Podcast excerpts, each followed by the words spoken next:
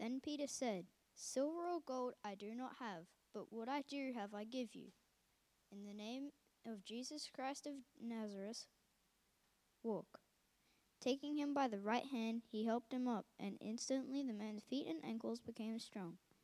He jumped to his feet and began to walk. Then he went with them into the temple courts, walking and jumping and praising God.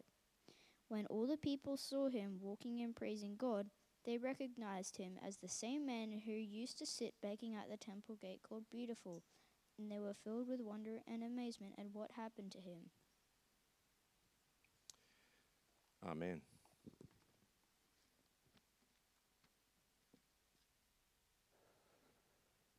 Thanks, Peter. Thanks, Mackenzie.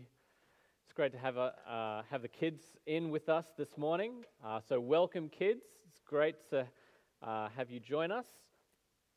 Uh, today, we're looking at the amazing story of Peter and John and the crippled man in Jerusalem that was uh, just read out. Uh, but before we get into that, let's pray and ask that God changes us by His word. Let's pray.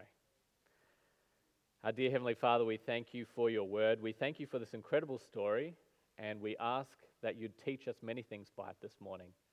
I pray that you'd be working in us by your Spirit and convicting us of the things that we need to hear. In Jesus' name, Amen.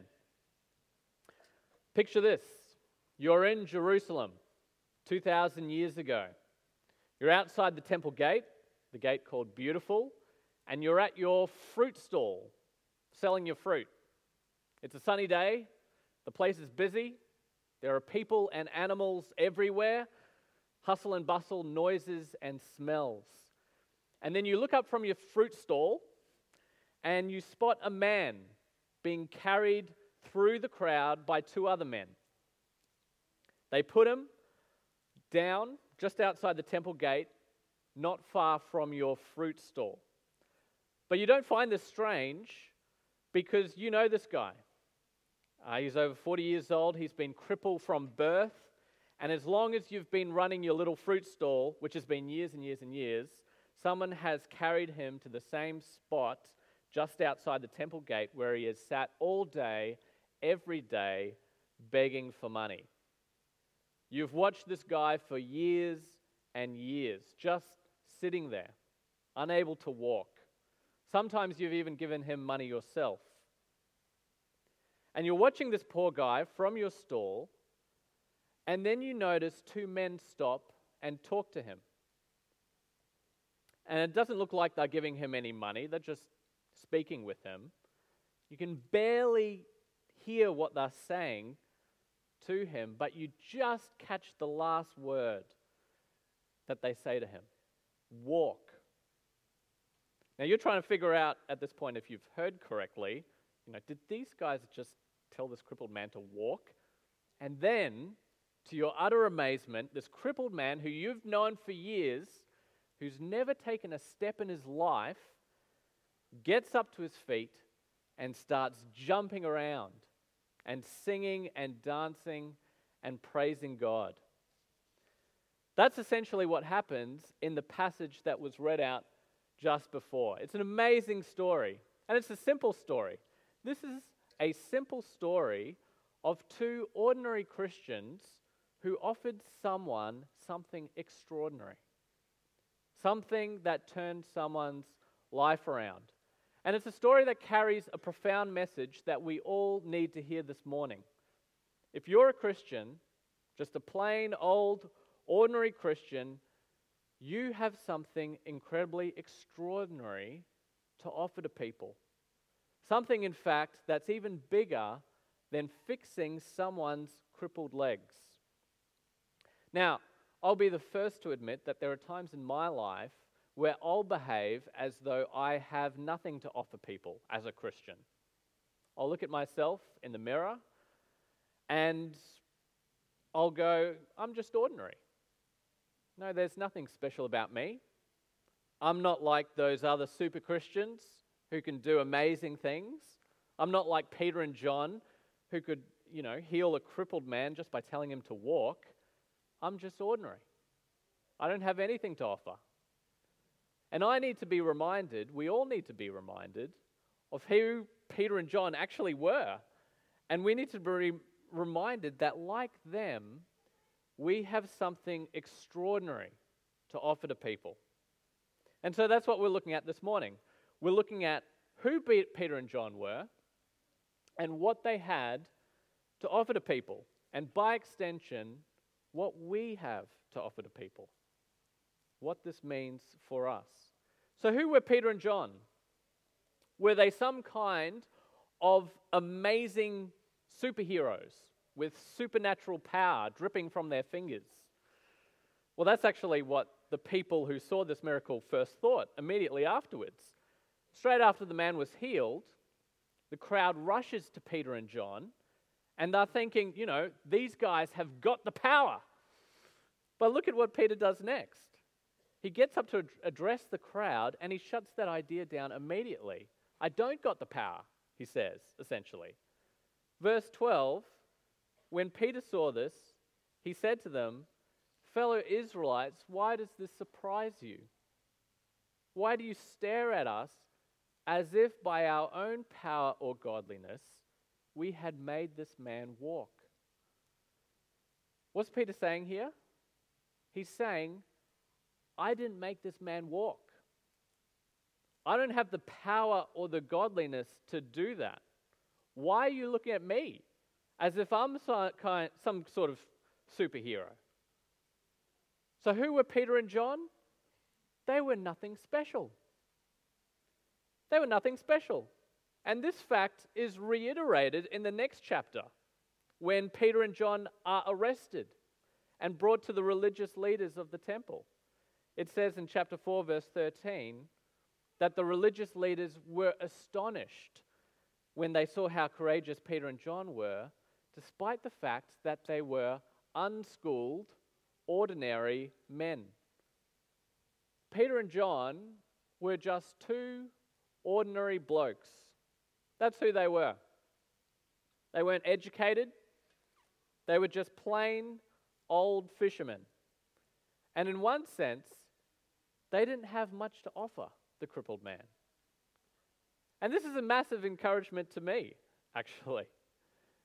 Because if God can use ordinary blokes like Peter and John for his own extraordinary purposes, then he can use an ordinary person like me. And he can use an ordinary person like you. You know, sometimes we find that hard to believe because we just focus on our own inadequacies and deficiencies and what we don't have. But that's not what Peter did in this story. You know, he didn't focus on what he didn't have. He didn't say, Silver and gold have I none. Sorry about that, see you later. No, he immediately turned to what he did have, and he offered that instead. And what did Peter have to offer the lame man? Well, that brings us to the next point. Peter offers to fix the man's biggest physical problem in life. You see, this man has many physical problems and needs. Firstly, he has to beg for money. And he has to beg for money because he doesn't have an income. And he doesn't have an income because he doesn't have a job. And he doesn't have a job because he can't walk. And he can't walk because he's been crippled all his life. The man's biggest physical problem in life is the fact that he can't walk, and all his other physical problems stem from that problem. But when he sees Peter and John, he asks them to help him with his most immediate problem. He needs money. And Peter and John can't offer him money, they don't have any, but they can do one better.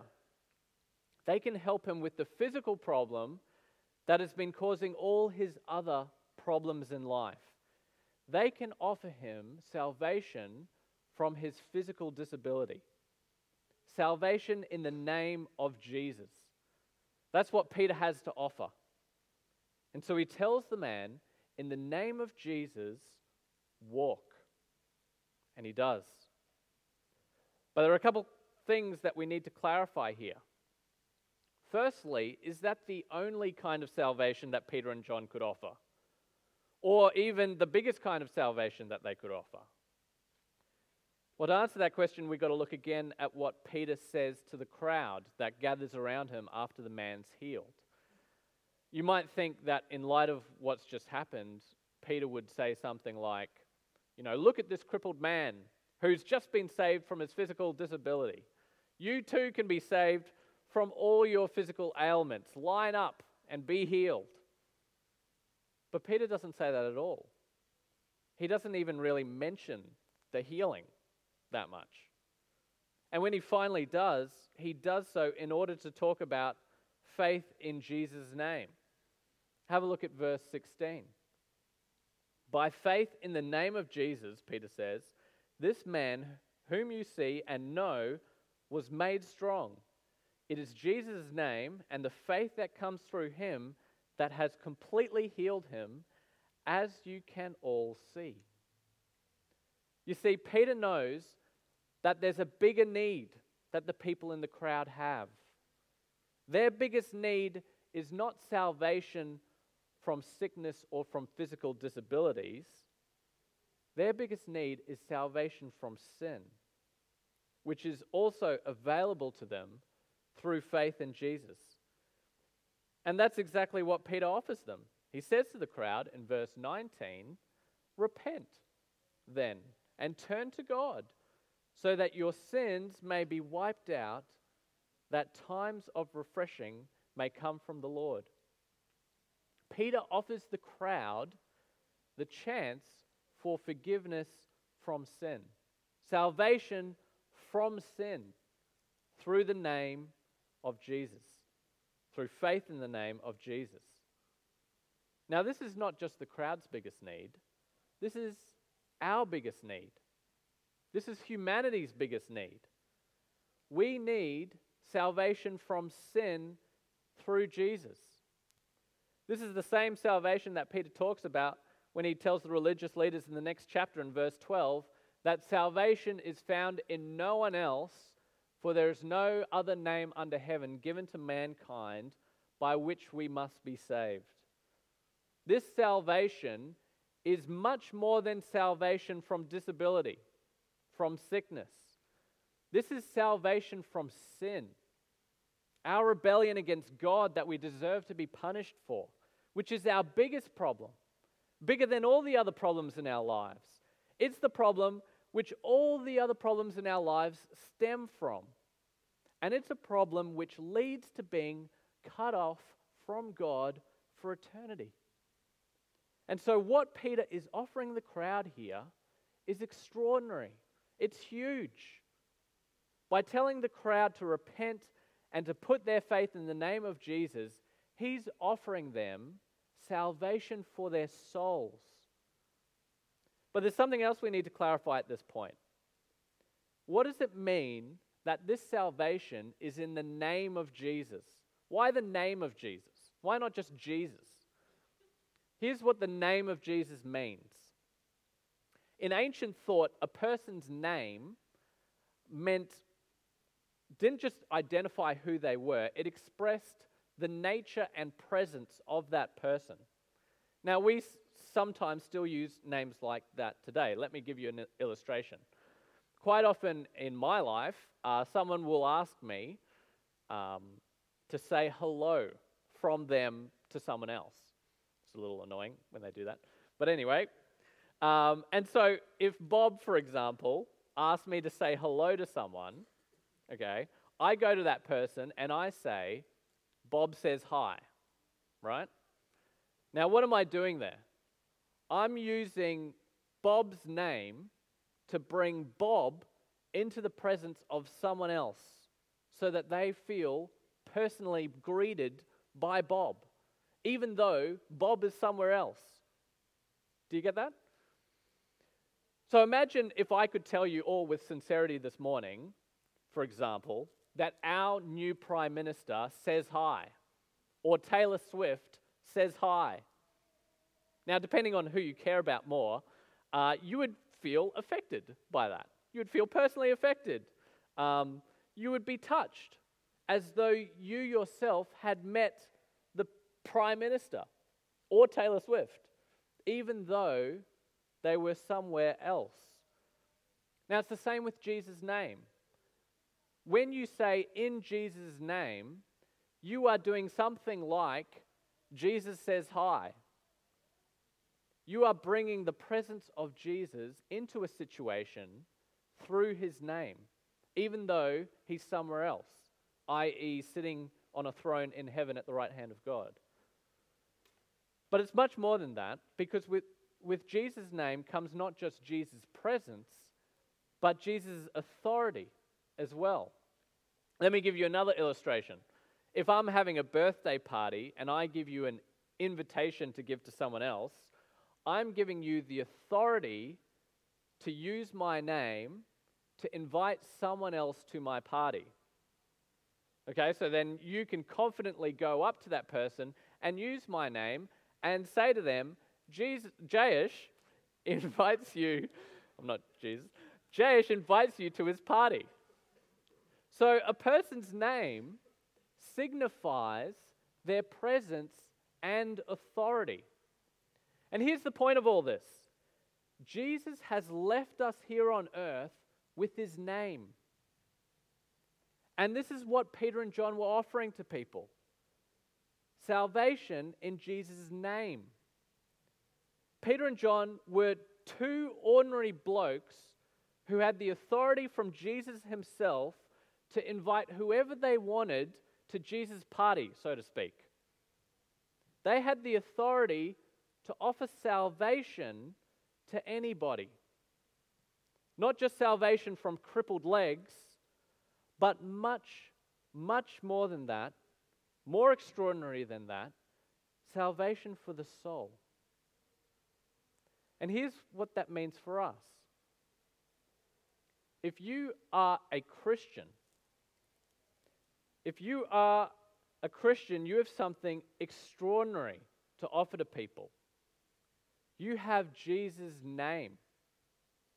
You have Jesus' presence and authority in his name. Doesn't matter if you're plain and ordinary like me or like Peter and John, you have the authority from Jesus to offer anybody salvation for their soul. And if people accept it with faith in Jesus, they'll be saved. They'll be saved. And people do accept it. People do accept it. Just a few weeks ago here at Southside, we were running the life course upstairs. And the whole point of the life course is to offer salvation to people in Jesus' name.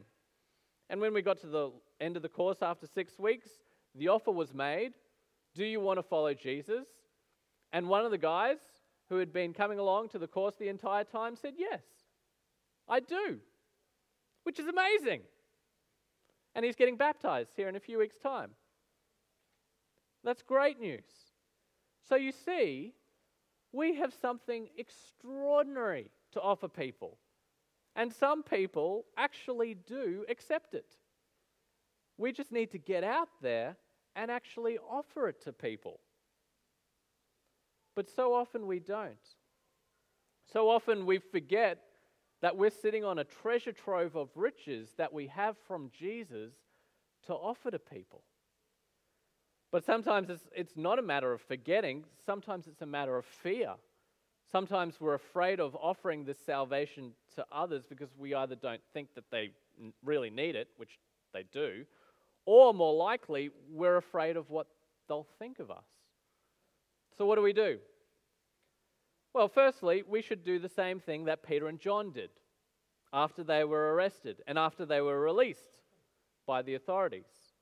They prayed. You can read the whole prayer in Acts chapter 4, verses 23 to 31, but I just want to highlight the end of the prayer in verses 29 to 30. Here's what it says It says, Now, Lord, enable your servants to speak your word with great boldness Stretch out your hand to heal and perform the signs and wonders through, to heal and perform signs and wonders through the name of your holy servant Jesus. Peter and John prayed for great boldness to speak God's word, boldness to tell people about Jesus and the salvation that's in Him. And we need to pray this prayer too.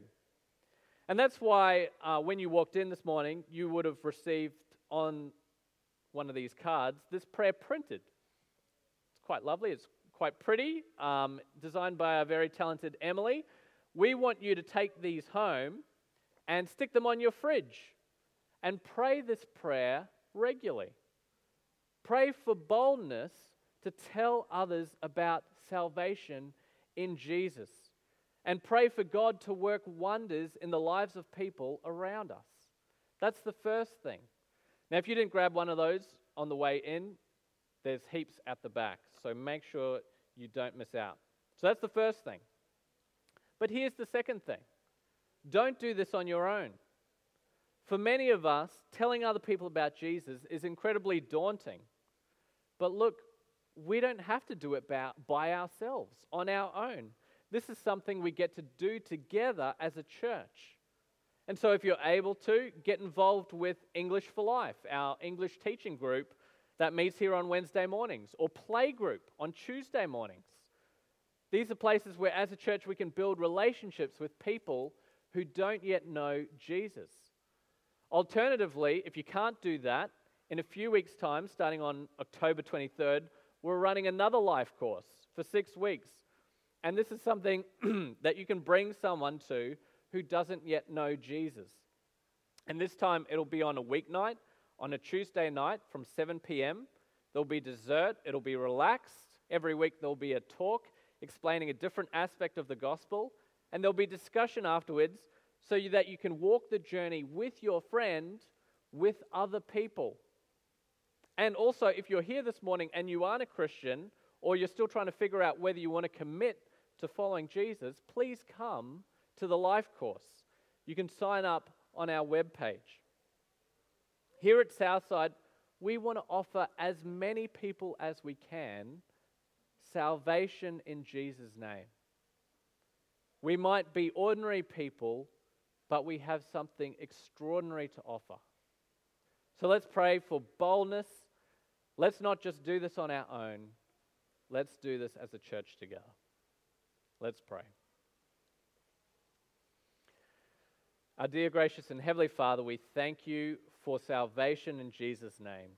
We thank you that because of your Son, we can be saved from our biggest problem, our sin. I pray that you'd help us all to accept this salvation in Jesus' name through faith in your Son. Give us repenting hearts and help us to be bold. Help us to be bold to share this news that we have, this great news that we have with the people around us. We pray this in Jesus' name. Amen.